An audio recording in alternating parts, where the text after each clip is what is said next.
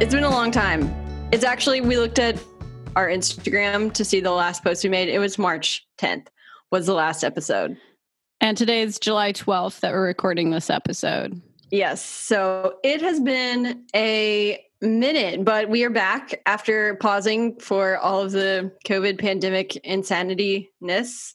Well, in um, fact, it also, I mean, Nashville was hit with a tornado, remember? And that oh, that's, was, yeah. That was yeah. what, that was part of it. Even though I was in New Orleans, Nashville was hit pretty hard. And then right after that happened, COVID began officially began. It was a really weird month. March was really difficult and it kind of uh, a lot of stuff happened on many different levels and just priorities kind of shifted a little bit. So sadly, we had to put this on the back burner, but we are resurrecting it and we're going to finish out this second season now. Better late than never, right? And the second season, just to remind all of you, is about destruction, vandalism, and also to remind all of you, all of you, um, all of you, all of our many, many, many listeners, right?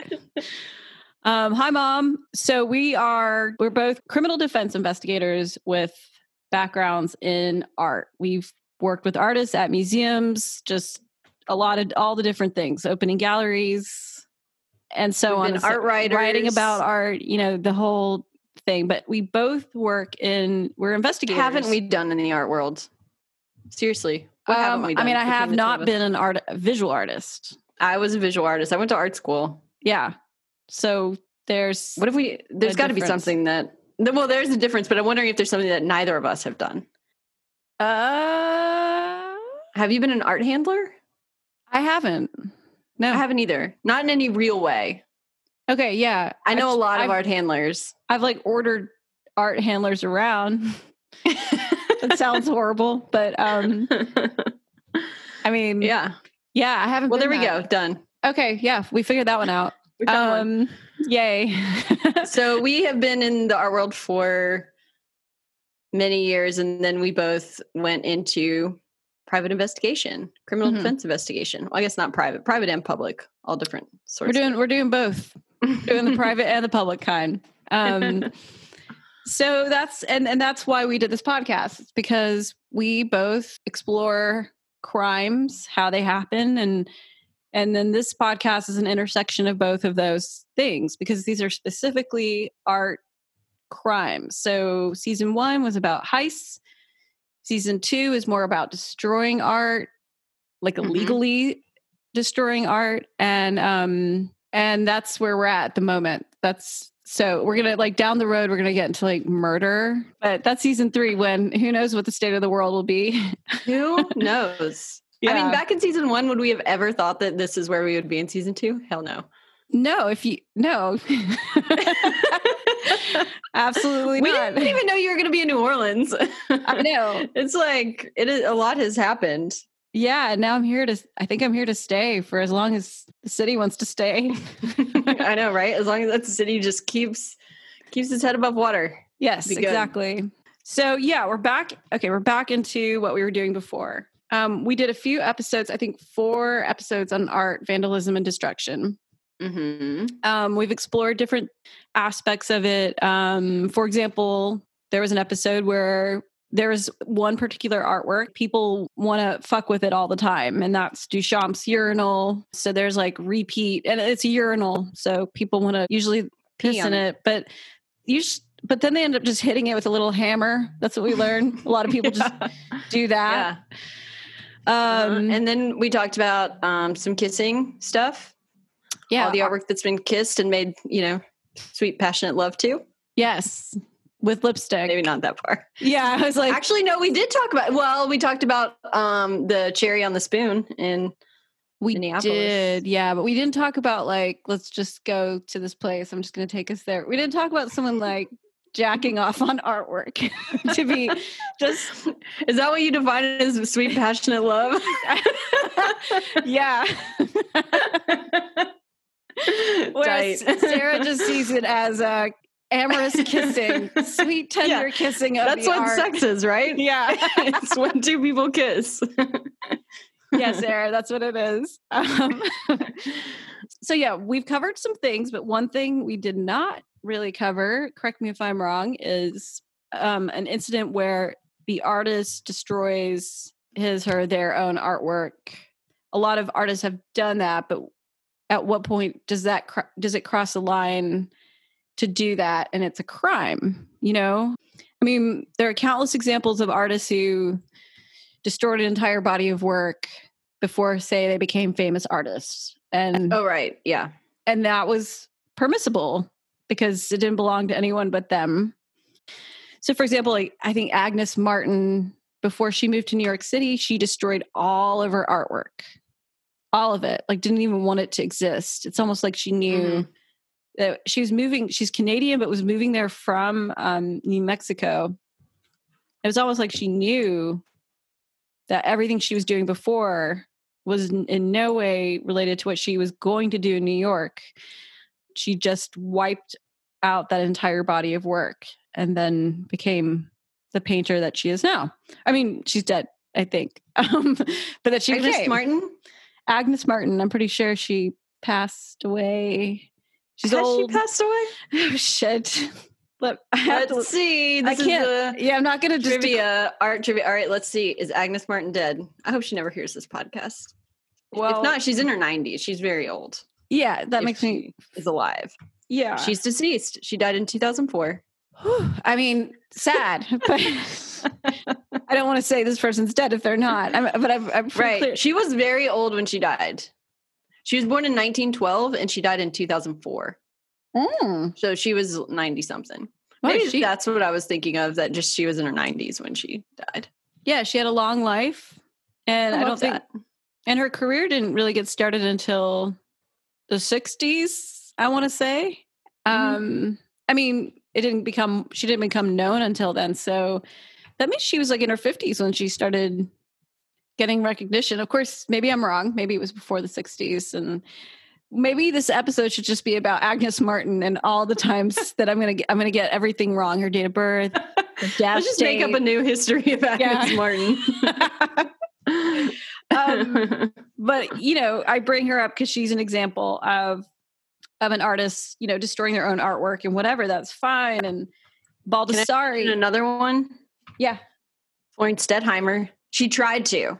Oh. She tried in her will, like all of her um all of her paintings that she left behind, she wanted she like in her will, she asked her sister, who was the executor of her estate, to burn all of her paintings. And her sister was like, Hell no, these are beautiful paintings. They're amazing. And she sent them out to museums and like actually got her career started. Wow. So that, like what is that impulse is so bizarre and florence stettheimer's paintings are so cool. They document like all the artists that were working at that like she painted her friends and then like lo and behold the like little new york circle that she was hanging she was hanging out with like stieglitz and o'keeffe and carl van vechten and all those people. And she was um documenting and painting portraits of all them like at parties and stuff. And so it's like a, an awesome historical record and she just wanted it all burned i think she actually burned a lot of them herself because there are not a lot of her paintings left wow so but she wasn't really well known before she died right no not at all so mm-hmm. why do you think she wanted to destroy the work like why do you think she felt that way know. when she was dying especially after you're dead because who cares after that? Well, I don't know. Maybe she didn't thing, like though. them. I don't really know. Everyone, I think, really cares about who they are after they're dead. This came up in a past episode, but you know, a lot of writers they leave behind novels. That's the way to like live forever. Is they leave these things behind that will survive them, or people have children because, well, for what amongst reasons to have them it's kind of like you just continue through them. So in a way, I get why someone would be like worried about, oh, what's going to happen to my work after I die? Let's just destroy it because I won't be able to control it anymore. I mean, it's very. Mm-hmm. A lot of artists are control freaks. Yeah, that's true. So, I mean, then there, like I, I Baldessari, he mm-hmm. burned up like hundreds of his paintings because he was just lugging them around. He moved to California and he just decided I'm to burn all of these. He got his students involved. He was to he was teaching at an art school there. They burned it all the paintings in like a crematorium. So they did like a death So like had the ashes left. Yeah, and like I've seen like depictions like these ashes exist in certain forms. One form is a book. The ashes were compacted into like a, a sculpture of a book, a book, and then another one into a stack of cookies. That's another way to go. Disgusting ass cookies. Yeah, but part of me, if someone was like, "Do you want to take a bite of the Baldessari painting cookie?" I would say yes. You would do it? I would totally Just to have that energy in you. Yeah. I. I- I would do it. It's like it's a story to tell. I think it's might be akin to eating paint chips, though. I won't. Oh, maybe problematic. Yeah. maybe a little bit maybe but probably not. It's worth it. let's see then oh i mean it, the destruction of one's own art goes way back it's like michelangelo he did it uh What did he destroy?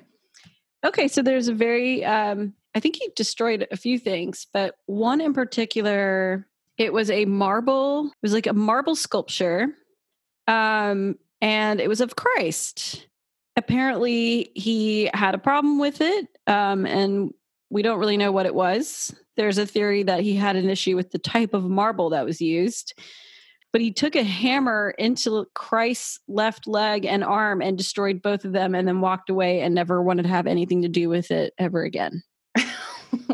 Wow, that sounds like a temper tantrum to me. Yeah, we wonder where this notion of the tortured artist comes from. Like, thanks, Michelangelo. Yeah, yeah, for sure. Um, I wonder whoever commissioned that was probably very upset with him. Yeah, very upset. But it, I mean, that the- would have been already purchased, probably. yeah. That- I mean, that's like how it went back then. back he wasn't just like making stuff for himself and then selling it afterwards. He would be like, someone would ask him to make a thing, and then he would do it. Exactly. So that's where that takes us up into the territory of when is it problematic? Potentially like legally problematic for a for an artist to destroy their own art work. Mhm. And I learned uh, I so I live in New Orleans and I learned about um an artist who who did this. He has an interesting story in himself. So we can kind of dive in there if you're ready. Let's do it. Okay. Um, so his name is Scott Campbell, an artist with a really weird background. So he's from Louisiana. He became a biochemist and lived in Texas. One day he just left that life behind. Um, oh, let me also contextually put this into a time. He was born in 1977. So he must have been moving to, um, when he left the biochemist world behind, he went to San Francisco. So I'm guessing around dot com boom time, he heads that way. He goes there and works as a copy editor at City Lights. Mhm. Love that store, and I've never been. It's amazing. I want to. Yeah. And they have a little like publishing operation and um or did. I don't think anymore. And there was a tattoo parlor near City Lights and um it was one that had a whole entire legacy that was created by one of the tattoo like the tattoo artist who started it. also, Um, I'd like to say, uh, I'm going to interrupt you real quick to give a Yeah. shout out to Lawrence Ferlinghetti, who was all up in the City Lights bookstore. He is 101 years old. He is he's not still dead. alive. Yes. Do you not remember last year they did like his 100 year? It was like Lawrence Ferlinghetti turns 100, and I think he opened City Lights, um, or he was a co-founder of City Lights. yeah, it he's a huge part of it. 101 and he was like in the whole beat scene where they were doing all sorts of insane drugs and like i'm sure Yeah. that man has partied his ass off his whole life Yeah, Maybe not. so Maybe he's like an introvert. He's 101. That's amazing. he's 101 years old i just think that's Yeah, shout out to him. And you have that really cool poster of him in your house, which is I from do. City Lights, right? Or i don't it was a it was a gift from like a 2004 ex-boyfriend ah, yeah. It was a great gift a very very great gift but i don't know where he got it I have to say, um, shout out to ex boyfriends who give good gifts. Like it, I still have a lot of mine. Thank you. We don't. Thanks. We probably don't talk anymore, but you know, thanks a lot. Yeah, I wonder if yeah, I wonder if that guy knows that I still have that poster on my wall. He probably senses it. I mean, I I flipped out when he got it for me, so Yeah, you honor that poster, and it's I think I do. amazing. Um. Okay, so yeah, City Lights. It's this cool place. He's working there, but he's nearby um this tattoo parlor that is being run, or actually was started by. Talking to the microphone. Yeah. Thank you. Everyone, we're trying to learn to talk into our microphones, and it's Yeah. weird because we're on a computer and we're looking at stuff. Yeah, I have a microphone on top of seven books on a stool. Um, Very cool books, art books. Yeah. All right. So this guy, Scott Campbell, he moves to San Francisco and he's near this tattoo parlor that's in that area of San Francisco. What is it? Like North Beach. I think that's what it's called. Um, and so this parlor had been owned by this guy named Lyle Tuttle. And not like I want to give you guys a bunch of names to work with, but after researching Scott Campbell, I was like learning more about Lyle Tuttle, and he's fascinating in himself. In a way, he's arguably arguably because i'm no expert on tattoos um, but he is the tattoo artist uh, or american tattoo artist who took tattoo world into a kind of celebrity realm What do you mean, like tat- celebrities getting tattoos, or just Yeah. like the subculture of tattoo stuff? more more to the point where the subculture world of tattoo uh, made its way into the the big celebrity world and then celebrities were wanting to get tattoos like i never really even thought about that and Yeah, I guess I, I like when I think about or previous to learning about this, I kind of thought tattoo world always a big thing, big for everybody. Everyone wants tattoos, but then I realized, wait, no, like tattoos are a whole thing. We like associate it with sailors, for example, or you know, is that what we do? well, I mean, Are those the OG tattoo people? traditionally, or you know, I associate it with prisoners.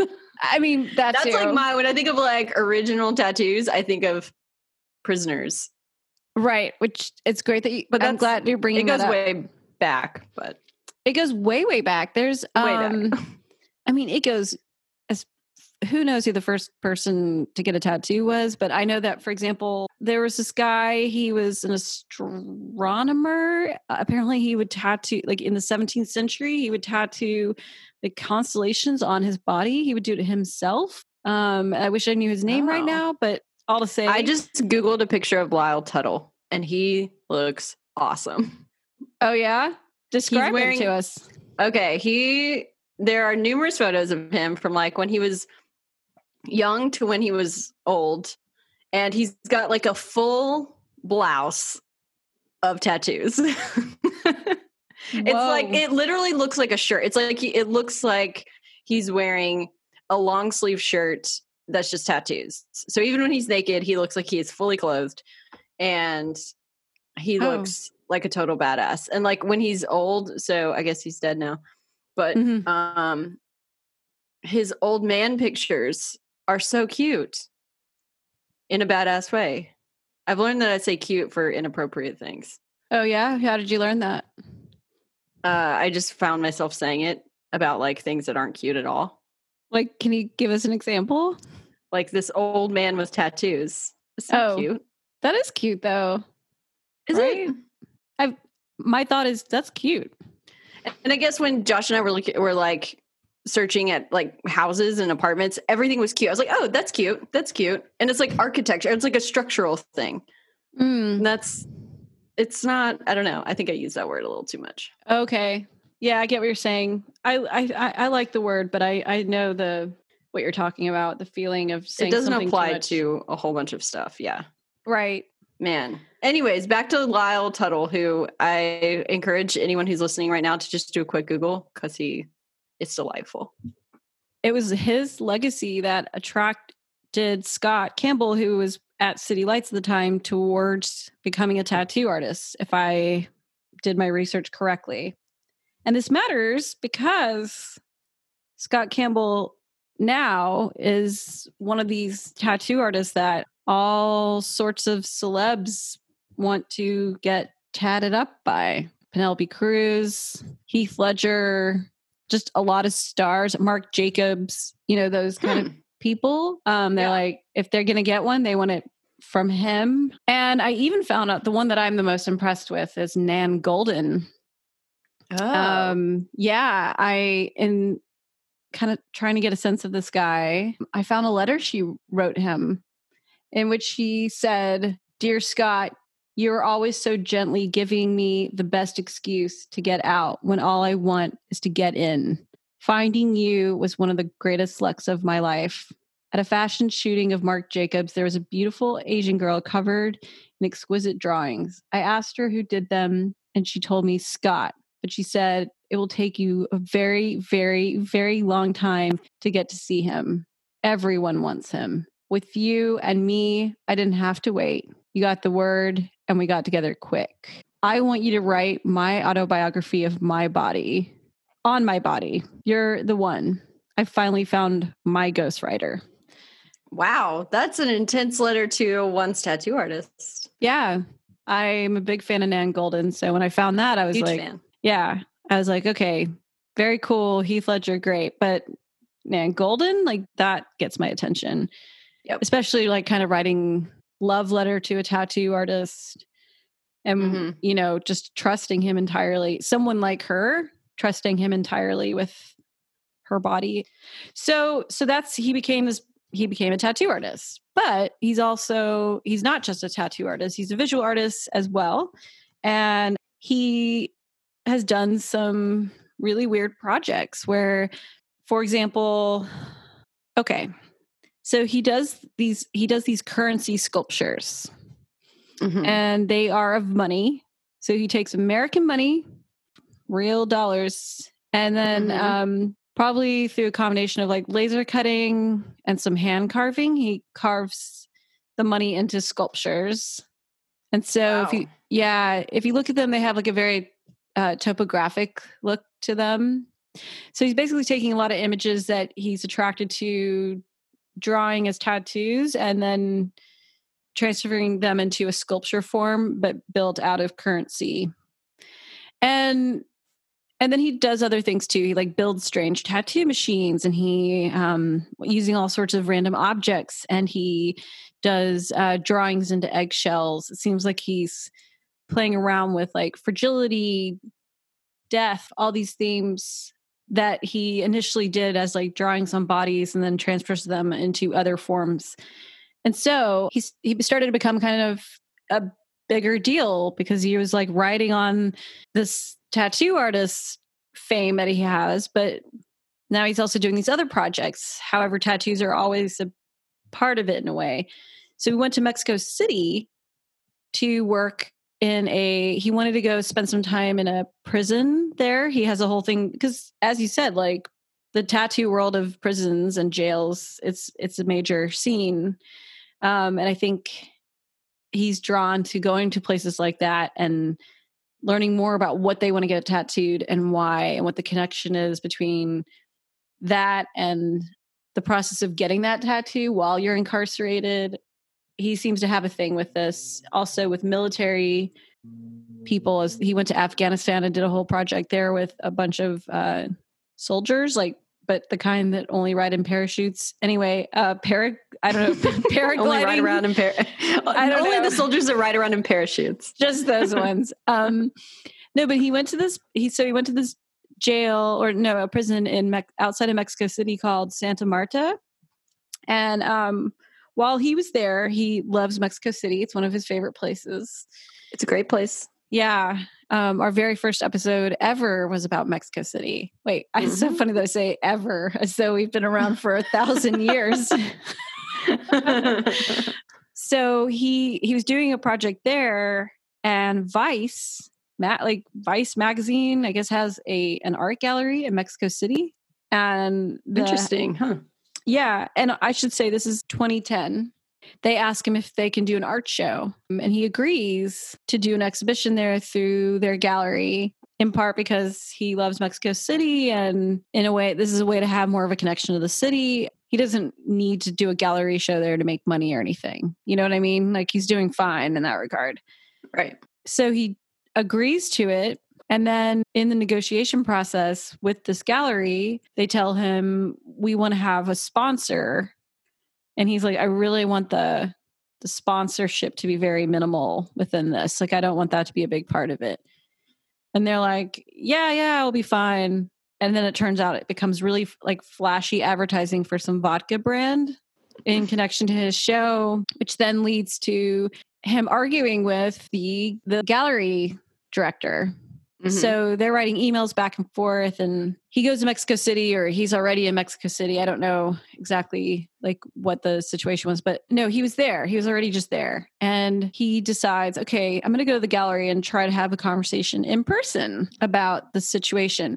He's mad about the sponsorship issue, but then he's also mad because this gallery director is so obsessed with money and he's like, we've already sold out of the entire show. And the artist felt really disgusted by the way this was being communicated, by what happened. So he goes to the gallery with some friends and he tells them, well, okay, first he goes to the gas station across the street from the gallery and gets a gallon or whatever of gasoline. Then they wait out front and he's like, I'm going to go talk to this this gallery director and if it if it doesn't go well, we're going to start pulling all the art out and setting it on fire so he goes up and talks to him, and apparently it did not go well. A nasty conversation. Oh so he, no! Yeah, he goes down, and he there. There's a whole photo documentation of this. He stacks up all the artwork. They pour gasoline all over it. They set it on fire. The guy comes out and is freaking out, you know, and he has to go get this other person that works with him to come uh, ne- like negotiate with him and she's better at communicating. So basically she's like hey hey hey we don't want this to be a problem and he's like i'm gonna walk away and go get dinner. You guys figure out what you want to do about the fire if you want to put it out or what. We'll go from there. Wow. These are works that have already been sold. Right. So what were the works? What was like what was in the show? So this has been one of the harder things to figure out. But when you see them stacking up all the works, they're framed pieces. So um, I think they're a combination of his like drawings and some of those money sculptures, but maybe kind of flattened so they can fit mm-hmm. within a, a frame that can be mounted because I didn't see any artwork that was anything. When you look at the pictures, they're stacking up all of these framed items. Got it. From what I understand, is they put out the fire, but for the remainder of the exhibition, they had to show them as partially burnt, and that Scott Campbell agreed to remake the pieces after the show. For really, yeah, that's and kind on, of shocking. I agree, and I don't really know if that's what happened because I asked my friend Jorge in Mexico mm-hmm. City about this, and he was like, "Oh, I remember hearing about this." He said, I think they actually sold for more as the burnt pieces.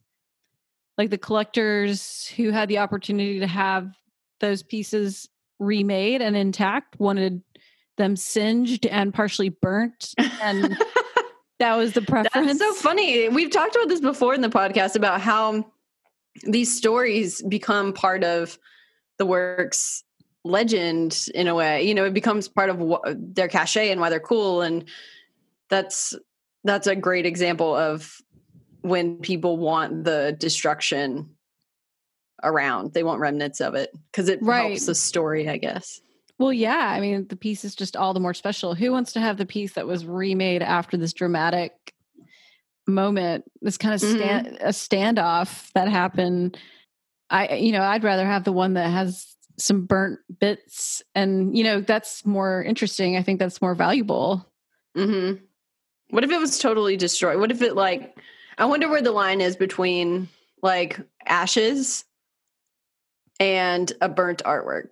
Like where does it stop? Where is the point where you're like, never mind, I don't want this anymore? Right. It'd be fun to kind of get in touch with all the people or not get in touch with them, but find out what what piece was the most messed up that was still accepted at right, yeah. a value that was probably really pretty high considering Mm-hmm. You know, this guy does well financially. He's, you know, he's just from some Louisiana bayou suburb world and made his way to becoming a tattoo artist in the strangest path possible. I, you know, from biochemistry to working at City Lights to becoming a tattoo artist. But uh, he, when he opened his own tattoo parlor, he called it Saving, like saving. But I think he's, it's like spelled with an apostrophe. unless- Savin. Saving. All right. That- it's Um, called like Savin Gallery. It's it's his parlor. It's like his tattoo oh, studio. Oh, parlor. Yeah. Yeah. Which some people think it it's associated with some Christian, you know, some Oh. but he says it's about money and uh about getting out of the grind. He takes Mhm. a lot of pride in having somehow sidestepped that existence in this world. So it makes sense that he would have taken the stand that he did or gotten as pissed off as, as he did to the Mhm. point where he sets his shit on fire. If his whole life is about kind of escaping escaping the capitalist machine or at least knowing how to fuck with it Mhm. in a really high risk way. Yeah, I like that. I mean, I don't like it. I mean, I don't like it for the people who bought his work and then, you know, had to deal with that stuff because maybe it was stressful for them. But I don't know. I think it's in terms of making statements against the way things are or should be or function in the art world. Like, I support getting angry about it. I do too, and probably the collectors that bought his, uh, you know, bought the whole show before it was even exhibited, are just, you know, just some really wealthy people who, Yeah, who are probably just buying like investment pieces or something. yeah. So I can't really feel that bad for them, you know. Mhm. Yeah, agreed. So it's weird. It's kind of hard to find examples of artists who destroyed their artwork after it was bought and then therefore owned by someone else or an institution. Mhm. Um, they exist. I mean, they're out there. There's that like famous Katie Nolan piece in Canada where it's a sculpture of log. It's like a log cabin sculpture, but they, uh, without asking her, they replaced the logs with something else. They didn't like run approval by her, and so she went up there and like, Hi, Pablo. What's up? don't, don't bark while I'm podcasting, buddy. Um, you know, she burned down that sculpture, but she had kind of had grounds because they didn't ask her in advance if they could change an actual part of it. Um, Right, because at that point it's not hers or it's not what she intended it to be. right. And they're putting her name on it falsely. If she didn't approve everything. Right. Other than that, I, I mean, can you think of an example of an artist who destroys their own artwork that's up at a museum or belongs to a collector? You I mean, the thing that comes into mind is that Banksy piece that destroyed itself. Right. I kind of just delete Banksy from my brain. yeah, I know. It, but I feel like if we don't talk about it, people are going to be like, the Banksy thing. They'll be like, So- "What? They don't know about Banksy? what, what kind of art people are they?" Yeah, we know. yeah, so we have to talk about that. Yeah, the painting that destroyed itself in its frame right. when it got. we'll begrudgingly talk about it. I'll begrudgingly talk about it.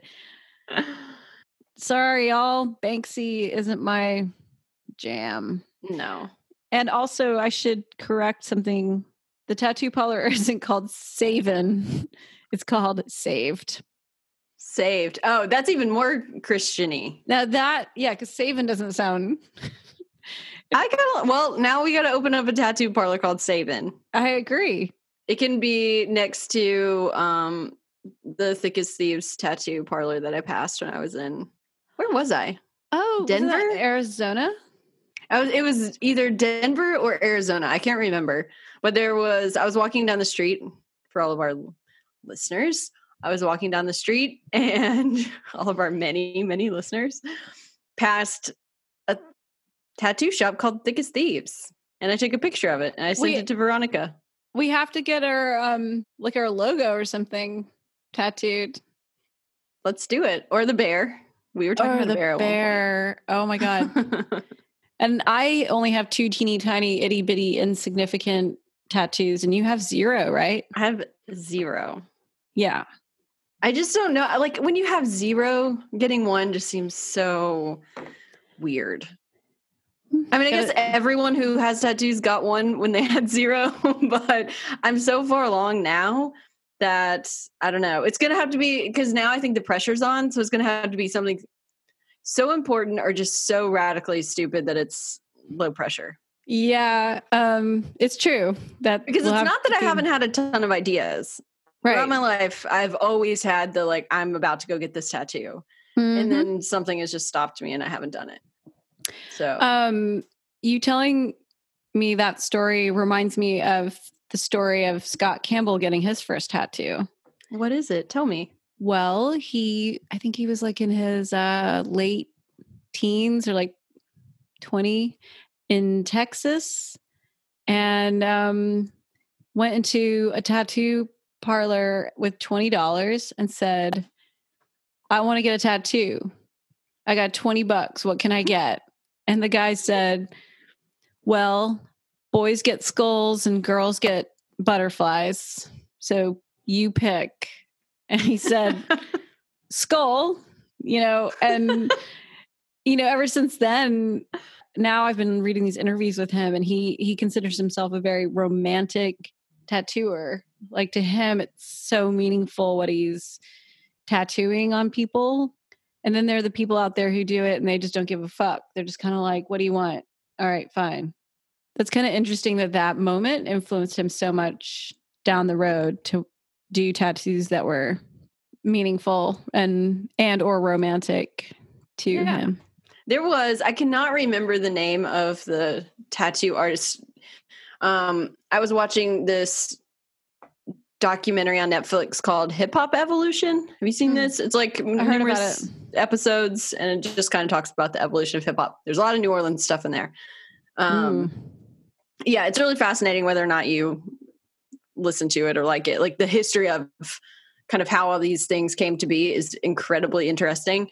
Um, and they are they spend a lot of time talking about this one tattoo artist who gives tattoos to like every single rap person that you know of. And he's done this, like his empire, it was just insane for a long time. He's no longer like at the top, but it was going through um just all the people that he had tattooed. And his name is really simple and I can't remember it right now. I'll hmm.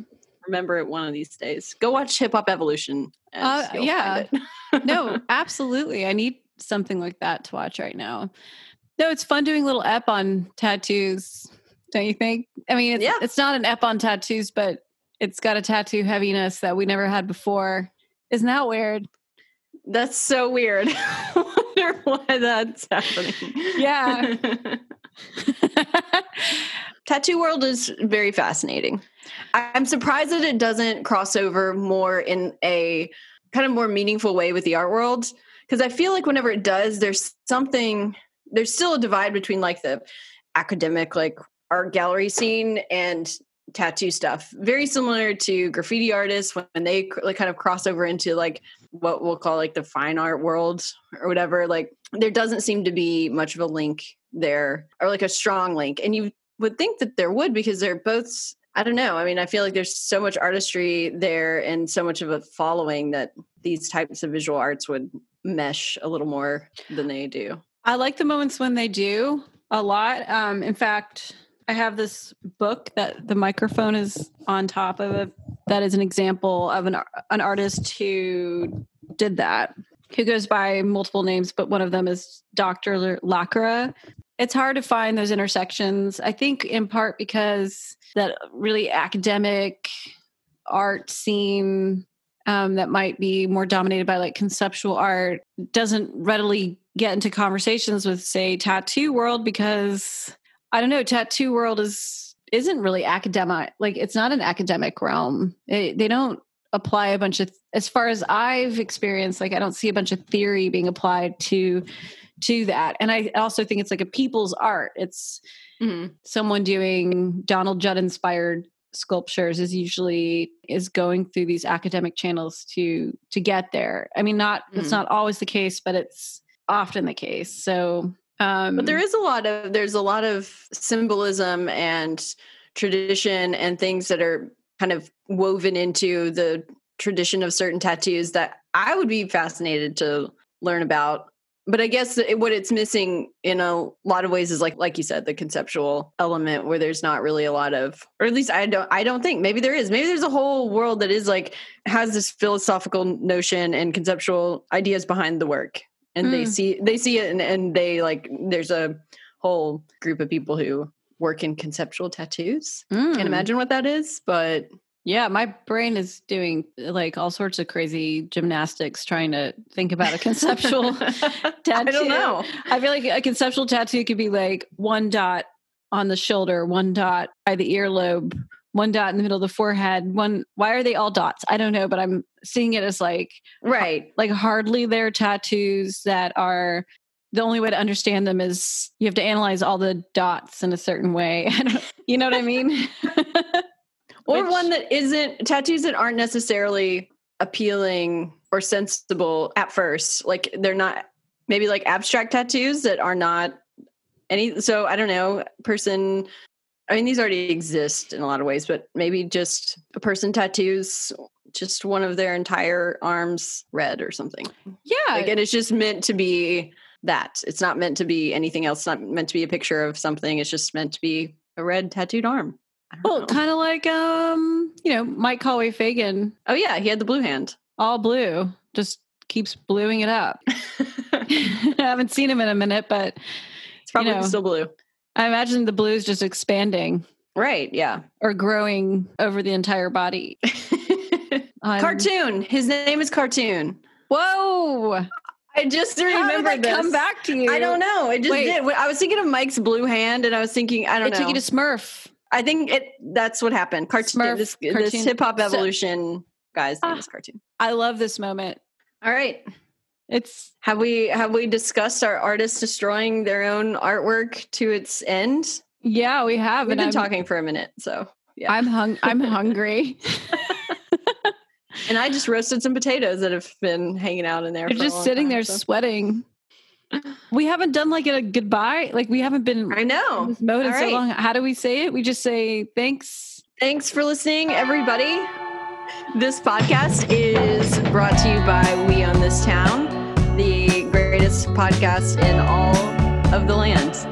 Greatest yeah. podcast network. Network. Yeah. yeah. Um, and then our theme music is by Patrick Dampier. And our artwork is by Saskia Koljas. Who is also a badass. Yeah, lots of badasses happening here. That's true. All right, um, so we will see you guys on our next episode about some art crime related topic. Yeah, we'll be we'll be back on a regular basis now. We missed you. Yeah, we missed you so much.